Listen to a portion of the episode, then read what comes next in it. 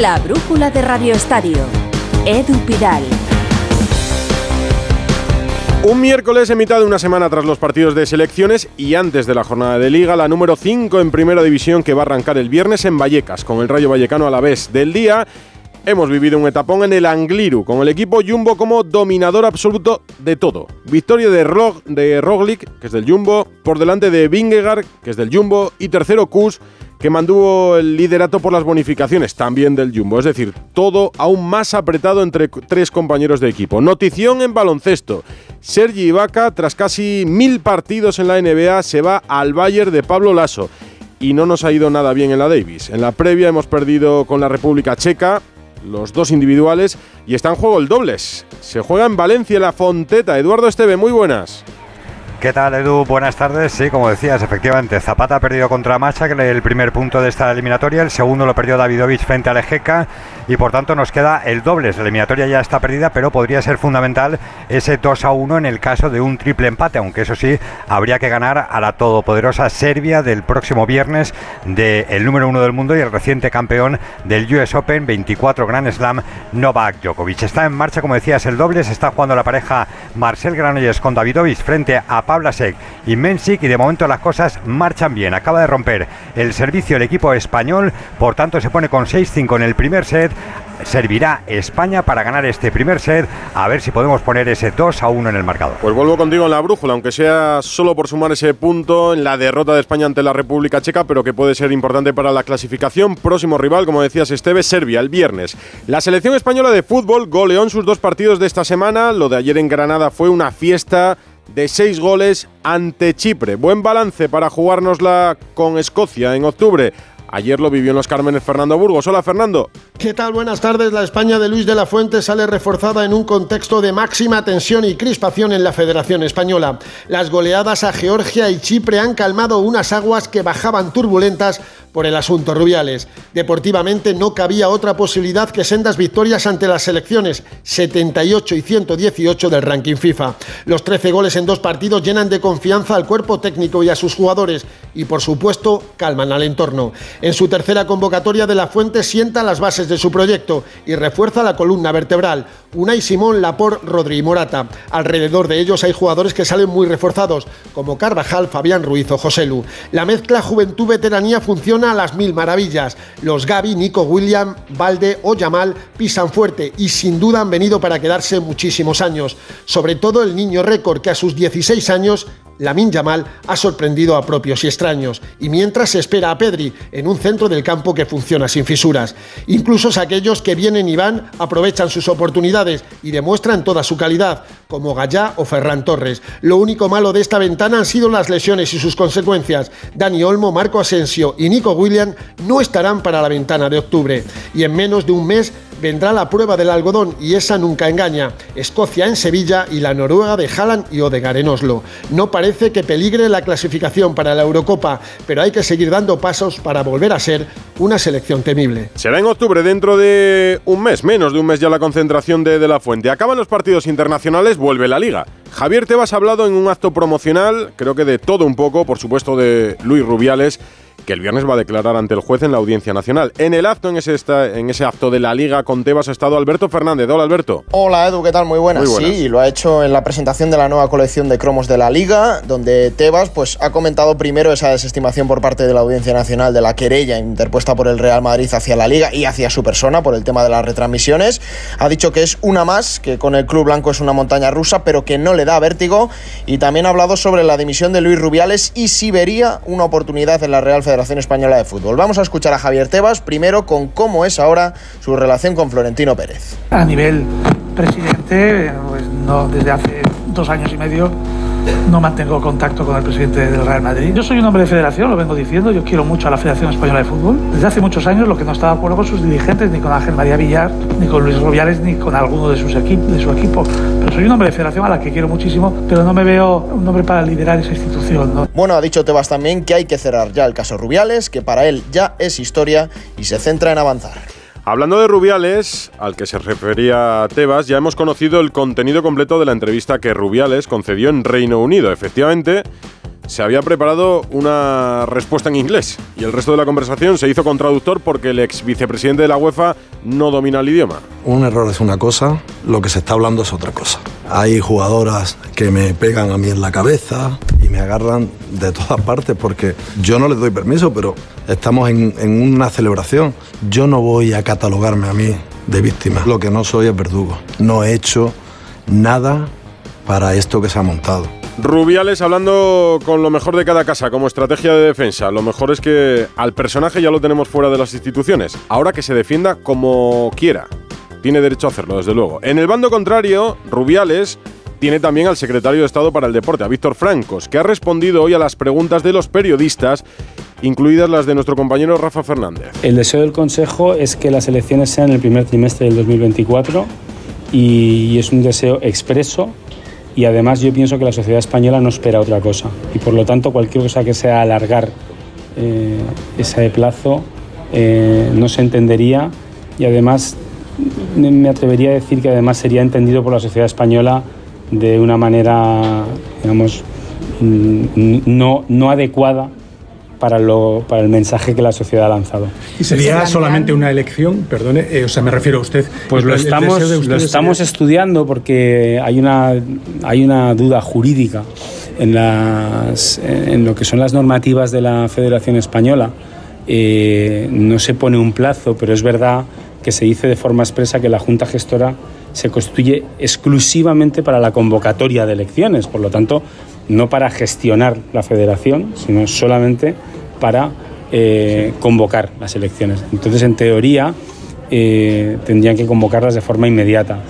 Mm, si hubiera un mecanismo por el cual, con una interpretación mm, laxa y con una interpretación, digamos, en la que pudiéramos eh, estar de acuerdo todos, se pudiera convocar una única elección con una asamblea nueva para el primer trimestre del 2024 el CSD estaría dispuesto a estudiarla. Parece duro ver esa imagen de 19 presidentes de federaciones territoriales que tienen, digamos, eh, capturada la Federación Española y que creo que es algo que ocurriría en cualquier otro deporte y en cualquier otra federación.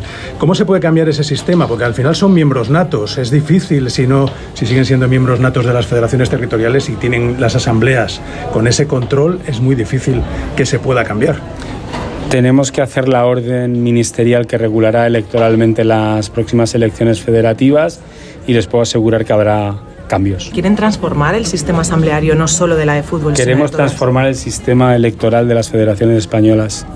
De esto, la presidenta de la Liga F, Beatriz Álvarez, matiza que Franco se equivoca en algo. Lamentablemente nos preocupa más, nos preocupa que un secretario de Estado, un presidente del Consejo Superior de Deportes, firme una resolución en donde en donde desconozca el contenido, que puede ocurrir, que sea una cuestión de desconocimiento, o nos preocupa más igual que nos esté empujando a no cumplir con lo que marca la resolución, porque la resolución es taxativa y meridianamente clara ¿no? al respecto. Quiero pensar que no existe una mala fe hacer estas declaraciones dos horas antes de una reunión con los sindicatos, algo que, que es evidente que puede perjudicar la negociación y, bueno, el intento ¿no? de poder desbloquear y llegar a un acuerdo pero evidentemente estamos muy sorprendidos y, bastante preocupados por las declaraciones que ha hecho. Sigue la huelga, de momento, a la puerta de esa reunión está Rafa Fernández, creo que es en el SIMA, ¿no? Que es el organismo mediador, entiendo. Hola, Rafa. Hola Edu, sí, aquí seguimos en el SIMA, que como bien apuntas es el que media en este, en este conflicto laboral que existe entre las futbolistas, los sindicatos y, y la, y la propia liga, la patronal. Y bueno, habría que decir que con esta situación se puede decir que ahora mismo estamos a una hora aproximadamente de saber si se desbloquea la jornada y se desbloquea la huelga o no.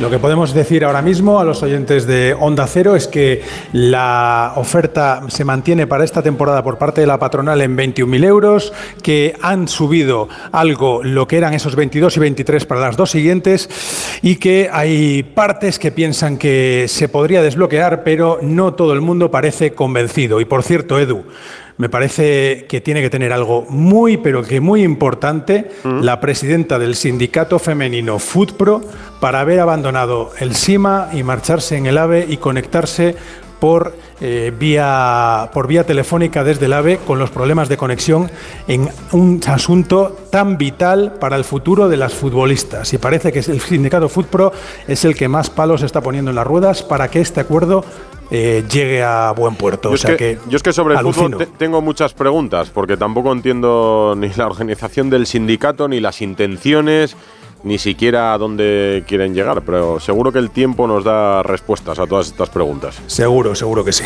Gracias, Rafa. Sigues en la reunión y conectamos contigo en Radio Estadio Noche a partir de las once y media. A todo esto, pendientes de la lista de la selección, ya sin Jorge Vilda bueno, no sé si habrá lista o no. ¿Volverán las jugadoras o no están dispuestas? Ana Rodríguez. Eh, buenas, eh, lista tendrá que haber, pero a 48 horas de esa primera convocatoria de Monse Tomé aún no sabemos si las campeonas del mundo van o no van a estar en esa lista, van o no van a acudir a la llamada de la selección. Ha habido reuniones entre federación y jugadoras, pero por el momento la situación está algo estancada. Las futbolistas piden más cambios estructurales. Uno de ellos podría ser la, exigencia, la, la llegada de un director o directora deportiva que decida sobre todos los temas deportivos, incluidos sobre si es una buena opción la de Monse Tomé como entrenadora, como seleccionadora. Lo que sí es cierto es que hay jugadoras que quieren que los cambios sean ya o se plantan y otro grupo de jugadoras que quieren esos cambios pero que entienden que se pueda dar un tiempo a la federación para llevarlos a cabo. Conflictos por resolver. El resultado de las reuniones se lo contaremos aquí en Onda Cero. El seguro de moto de línea directa te lleva un duplicado de tus llaves estés donde estés.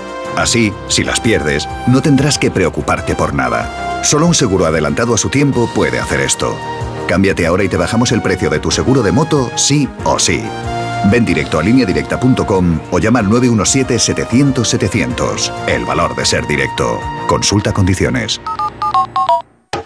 Vuelve Joaquín el Novato. Ana. ¿Qué ganas tenía de conocerte? Con una invitada muy especial. Que está todo el mundo hablando de ti. Ya. ¿Cómo está la pequeña? A comértela. El amor de madre y el amor de abuela. Joaquín el Novato. Nueva temporada. Mañana a las 11 menos cuarto de la noche con Ana Obregón. En Antena 3. La tele abierta. Ya disponible en A3 Player. ¿Te lo digo o te lo cuento? Te lo digo. No me ayudas con las pequeñas reparaciones de casa. Te lo cuento. Yo me voy a la mutua. Vente a la mutua y además de ofrecerte nuestro servicio de manitas hogar, te bajamos el precio de tus seguros, sea cual sea. Llama al 91 555 5555. Te lo digo o te lo cuento. Vente a la mutua. Condiciones en mutua.es. Algo está cambiando cuando sustituimos las ventanas antiguas por nuevas ventanas aislantes. Algo está cambiando. Gracias a muchos pequeños cambios, como rehabilitar energéticamente la fachada de tu edificio, tener electrodomésticos eficientes, ahorrar en climatización, llenar el lavavajillas o usar bombillas LED, estamos transformando la energía de todo un país. Por ti y por todos, únete al cambio. Entra en algoestacambiando.es e infórmate. IDAE, Gobierno de España. ¡Vigor, gor, gor, gor, gor, gor, gor! Toma Energisil Vigor. Energisil con maca contribuye a estimular el deseo sexual. Recuerda, energía masculina, Energisil Vigor. Iberdrola trae planes a tu medida. Seis tarifas de luz que se adaptan a ti. Da igual que seas de los que disfrutan en pareja de una peli o de un karaoke. Y ahora, además, ahorra hasta un 20% en tu consumo de la luz. Desde el móvil, sin permanencia y con energía 100% verde.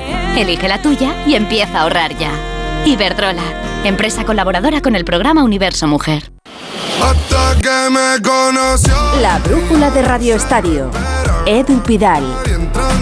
Deco lleva tiempo trabajando ya en las oficinas del Barça, pero hasta hoy no la habían presentado oficialmente. Y Alfredo Martínez ha estado allí con la voz recuperada ya después de los seis goles cantados en Granada con la selección. Hola Alfredo, muy buenas.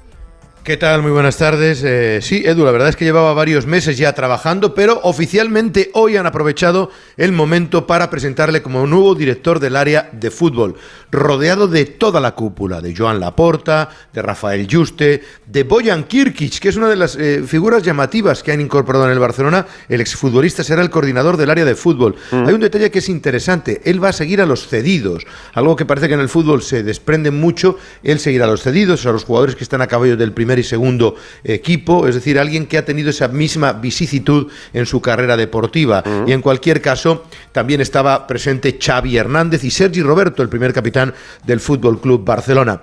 Deco que va a tener poder absoluto, recordarás que estuvo con Jorge Méndez, ha explicado un poco cuál es su filosofía y evidentemente una de las primeras patatas calientes que hay sobre la mesa, la renovación de Xavi Hernández, que se dice que va a ser solo por un año. Él tampoco aclara mucho el tema. Mi idea futbolística siempre ha sido el perfil de Barça, la filosofía de Barça, que es una filosofía de ganar. Por supuesto, jugar bien, por supuesto, tener calidad, posesión, todo lo que podemos contar, pero al final lo que es la filosofía es ganar. Ganar, ganar bien, jugar buen fútbol. La continuidad de Xavi se lo ganó. Eh, Xavi no, no, no tiene que renovar porque nosotros creemos que ha sido un gran jugador, porque Xavi es la figura del club, de los jugadores más importantes de la historia. Xavi se lo ganó como entrenador. Xavi se renova, como va a renovar, es porque lo ganó y el club así lo tiene que hacer. Más noticias que nos ha dado en la presentación. Ha dicho Deco que ni Joao Cancelo ni Joao Félix tienen opción de compra en el Barcelona, por tanto quedarían, eh, volverían a sus clubes de origen. Sobre la Minja Manibalde ha dicho que habrá buenas noticias y que son dos jugadores muy importantes y que probablemente, por tanto, ambos renovarán. Son algunos de los datos y de las líneas maestras que ha explicado Deco, al que ha ponderado Laporta, quien, por cierto, también ha agradecido el trabajo realizado por Mateo Alemán, que abandonaba el club hace unas semanas después de haber hecho un trabajo durante prácticamente dos años, ¿no? Oye, la Mal ha estado muy, muy bien estos días. ¿Va a jugar con la camiseta de los Rolling Stones o no en el próximo partido sí, sí, Sí, va sí, eh, eh, parece que definitivamente tú sabes que la camiseta del Barcelona está cedida a la firma de Spotify y en este caso han decidido que sea la boca de los Rolling Stones, ese símbolo tan llamativo, el que lleven durante el partido Barcelona-Real Madrid, que se va a jugar el último fin de semana del mes de septiembre en el Estadio Olímpico Luis Companys. Van aprovechando y van sacando, la última vez me parece que fue Rosalía, van repartiendo artistas, pero bueno, en este caso es una artista para el marketing está muy bien. absoluto, ¿no? Sí. Y Gundogan, esa camisa se venderá, se venderá a precio de oro, por se cierto. Venderá mucho. ¿Y, ¿Y se la va a poner Gundogan o no? Sí, sí, yo creo que se la va a poner. Y se la podría poner hasta este fin de semana. Sabes ¿Ah, que se retiró Mm. llorando y muy molesto. Hoy ha estado en la ciudad deportiva del Fútbol Club Barcelona, le han practicado una resonancia y las noticias son muy bu- buenas. Solo tiene un fuerte golpe en la espalda, de tal manera que si lo estimara oportuno Xavi podría jugar frente al Betis. Juegan el sábado a las 9 de la noche. Puede que le reserve. Ten en cuenta que juegan con el Amberes el martes próximo en Liga de Campeones y a lo mejor es muy precipitado. Hoy han vuelto todos los internacionales menos Rafinha, que llega mañana a última hora y que por tanto será la más seria duda de los jugadores que tiene Xavi repartidos por el mundo. Pero del balance virus FIFA no ha salido mal parado el Barça en esta oportunidad. ¿eh? A ver cómo sale el Madrid. Gracias, Alfredo. Bueno, en el Real Madrid van avanzando las obras del Santiago Bernabéu y hoy hemos visto nuevos proyectos. Alberto Pereiro. Hola Edu, ¿qué tal? Muy buenas, lo hemos conocido en el día de hoy. El eh, nuevo proyecto que tiene la Comunidad de Madrid para eh, desarrollar, mejorar y evolucionar la eh, estación de metro de la capital de España, Santiago Bernabéu. con el compromiso de empezar las obras para la mejora, nada más terminar las obras del Coliseo Blanco en diciembre, para enero-febrero, pues triplicar la capacidad de la parada de metro, duplicar eh, los accesos tanto a un lado como otro de la Castellana, eh, tener eh, entre 12 y 14 ascensores más, eh, multiplicando por eh, casi 10 las escaleras mecánicas de salida y de entrada a la boca del metro para eh, que esté acorde al, al nuevo campo. Casi 70 millones de euros de obra por parte de la comunidad que se suman a los 700 millones casi que se ha gastado el Madrid en el Santiago Bernabéu, que va de maravilla, que puede ampliar incluso un poquito más el aforo para el domingo a las 9 frente a la Real Sociedad y que lo tiene todo vendido, prácticamente todo vendido, tanto para ese día como para el estreno de Champions el siguiente miércoles. 9 menos 10, una hora menos en Canarias. La brújula de Radio Estadio. Puedes salir con cualquiera, na, na, na, na, na. pasarte en la borrachera. ¿Y en lo deportivo, Pereiro, han vuelto ya los internacionales al trabajo? Bueno, solo Chouameni, eh, solo ha vuelto el, el internacional francés, que ayer lo jugó todo en ese partido frente a, Alemania en el Signal Iduna Park y que hoy ha querido pasar para hacer trabajo solo de gimnasio. Ceballos con el grupo, Mendy con el grupo. Y bueno, pues esperando que lleguen los otros 11, eh, algunos sabiendo que ya están en la capital de España, con muy buenas eh, actuaciones de los jugadores del Madrid y de momento sin ningún lesionado.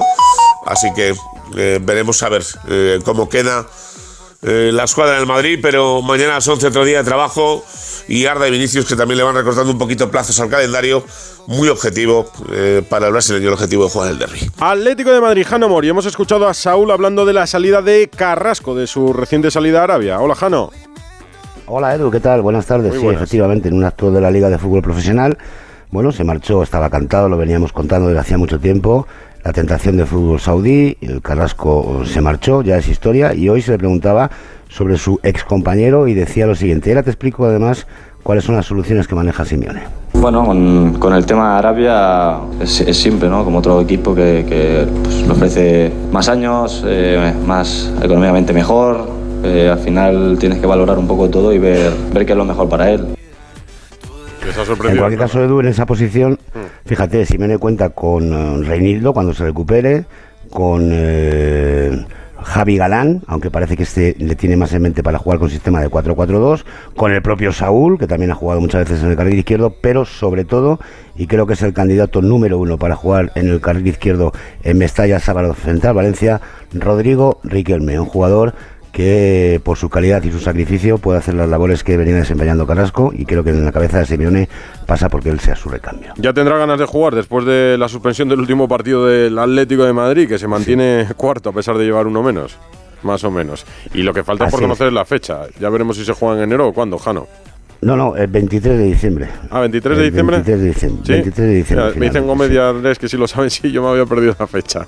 Gracias, Mori. Eh, eh, un abrazo, Edu. Un abrazo. En el Betis, presentaciones y lesionados, José Manuel Jiménez. Hola, Edu. Pues eh, la verdad es que preocupa la lesión de Chavalí en el Betis. Ayer se tuvo que retirar del partido que su selección en Senegal jugó contra Argelia. Sufre una lesión en el aductor de su pierna izquierda. Las primeras pruebas descartan, eso sí, lesión grave y dejan claro que no es una recaída de la que le obligó a operar cuando llegó al Betis, aquella fue en el cuádriceps. Baja ante el Barça y varios partidos más y hoy otra baja más, la de Andrés Guardado, que se va a perder las eh, dos o tres próximas semanas de competición por un esguince de tobillo. El Betis va a presentar mañana a la una y media a Abde, también a Altimira, estaban eh, pendientes. Abde podría debutar el sábado, curiosamente, en Montjuic frente a su ex equipo. Y en el Sevilla ha vuelto Jesús Navas, recuperado de la lesión de cadera. Carlos Hidalgo. Buenas tardes, buena noticia para Mendilibar. Jesús Navas ha vuelto hoy a los entrenamientos tras superar su problema en la cadera y se apunta para el partido del domingo ante Las Palmas. Los que aún se están recuperando son Acuña, Nianzú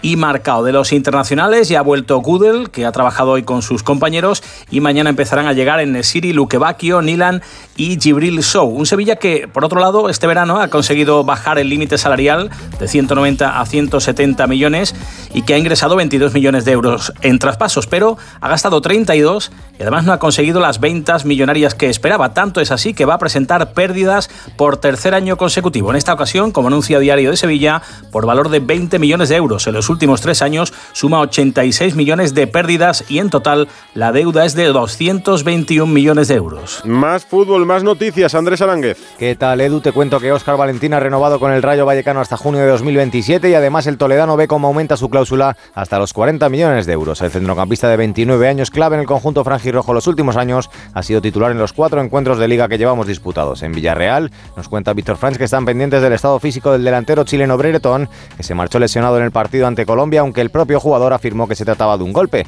Se espera que pueda estar a las órdenes de Pacheta en su debut al frente del submarino amarillo. En el Atleti de Bilbao es Berenguer el que se perfila para sustituir a Nico Williams, lesionado ayer en el partido ante Chipre de la selección española. Y por cierto que en los Leones, Geray Álvarez sigue ejercitándose con sus compañeros y ante el Cádiz puede volver a una convocatoria e incluso jugar después de su operación de pubalgia el pasado 31 de mayo. Y termino con una retirada y es que Nolito, que ha jugado entre otros equipos en el Barcelona, Sevilla, Celta o Granada, cuelga las botas a sus 36 años después de disputar 27 partidos de liga la temporada pasada en el Ibiza. Se había rumoreado que podía fichar por el Atlético Salunqueño, equipo de su tierra y donde empezó a jugar, pero ha decidido poner fin a su carrera. Otra noticia de esta tarde, el traspaso de Berratti. Está y más noticias de fútbol internacional. Paco Reyes. Sí, señor, ¿qué tal? Muy buenas. Edu, por, por, por Berratti vamos a empezar. El mediocentro italiano del PSG jugará en el Arabi de la Liga Qatarí. El PSG, en manos de catarís, ingresará de otro equipo catarí 50 millones por un jugador de 30 años. La jornada europea de selecciones nos deja una destitución la del portugués Fernando Santos en la Polonia de Lewandowski tras la derrota ante Albania. Solo seis partidos ha durado el seleccionador portugués, con un balance de tres victorias y tres derrotas. También ha recibido muchas críticas por el partido de ayer Lewandowski. Salvó los muebles Spalletti con Italia 2-1 ante Ucrania en un partido que era trascendental. A pesar de todo, la zurra, la churra, está empatada a siete puntos con Ucrania y Macedonia del Norte. Alemania que estaba subida en una enorme crisis, respira de la mano de Rudy Boller tras la destitución de Flick y lo hace tras ganar 2-1 en un amistoso ante Francia gracias a los goles de Müller y Leroy Sané. El de Francia lo anotó Griezmann de penalti ante la ausencia de Mbappé que no jugó por problemas en la rodilla. Y termino con Inglaterra que ganó 2-1 al líder del grupo de España, Escocia, en partido amistoso celebrado en Glasgow donde el gran protagonista fue el jugador del Madrid Bellingham, marcó un gol y dio otra asistencia. Está de moda. Bellingham Yamal. Ahí está. Ahí la cosa. de la temporada. De momento. Hombre, de momento más Bellingham Si que le pregunta Yamal, a la ¿eh? torre, va a decir Bellingham. Claro. A ver. Bellingham. Eh, me impresiona mucho, eh, pero yo no soy objetivo, así que no contestaré. Bueno, Tampoco. Se lleva, lo- se lleva lo subjetivo. Bien, Reyes, Polideportivo, lo decía al principio de tapón en la vuelta a España en el Angliru con el Jumbo como protagonista absoluto. Juan Clavijola. ¿Qué tal, Edu? Efectivamente, con la que es la quinta victoria del equipo de las avispas, la segunda para Primo Roglic en su cuenta particular y en un movimiento controvertido, ¿eh? tanto del esloveno como Jonas Vingegaard, que ha llegado prácticamente de la mano y le ha metido 20 segundos ambos a su compañero de equipo. Sepp Kuss se queda, por lo tanto, tan solo 8 segundos. Jonas Vingegaard, de el norteamericano, que de hecho respondía así en la línea de meta. Sí, claro, me, me, apoyan ah, y me, me dan mucha confianza, pero hoy, hoy ha sido un, una subida final muy, muy sencillo porque no hay, ah, no hay muchas tácticas, es, eh, es, un, es un pared. En cuanto a los españoles, no ha sido el mejor día. Eso sí, Landa ha acabado 19 segundos, pero tanto él como Enric Mas y Ayuso ya están a más de 4 minutos de Sepp Kuss en la general. Mañana León, ¿no, Clavijo? Mañana León, no, mañana eh, Cruz de Linares, segunda etapa en Asturias. Ah, claro. Pasado es bueno, León. verdad. Sí, sí, sí. No, ¿Cómo se va a hacer largo. Asturias? Mañana, mañana en Asturias todavía. Gracias, Juan. Esta noche los Es que sí, sí, no es tan grande, no es tan grande para tener dos puertos de montaña. Eh, baloncesto, al margen del fichaje de Ibaka por el Bayern de Lasso, ¿qué contamos, David Camps? Buenas tardes, Edu. El baloncesto nacional calienta motores antes del primer título de la temporada. Este próximo fin de semana en Murcia se juega la Supercopa Real Madrid-Barcelona y Unicaja Murcia. Las semifinales el sábado, la final se jugará el domingo. El renovado Barça gana la Liga Catalana ante el Manresa 81-79 con las lagunas propias del mes de septiembre y con las novedades de Billy Hernán Gómez, Darío Brizuela, Joel Parra y Parker. Queda por incorporarse el lituano Jokubaitis tras el Mundial, en el que destacó Usman Garúa con España sin equipo y que ultima su vuelta al Real Madrid. Reactivación de su contrato con el equipo blanco es una cuestión de tiempo que fructifica en las conversaciones, aunque sigue a la espera de una posible llamada de la NBA, que de momento no llega. La idea de Garúa es o NBA o Real Madrid, aún con ofertas más suculentas en lo económico de otros equipos europeos. Veremos si para la Supercopa se cierra o hay que esperar algo más de tiempo, Edu. Y en tenis, ¿cómo va el dobles? Aunque solo nos sirva para que la eliminatoria no sea un rosco, Esteve. Se adjudicó el primer set la pareja formada por Davidovich y Granollers 7-5. Estamos ya en el segundo set con pelota de rotura para el equipo español.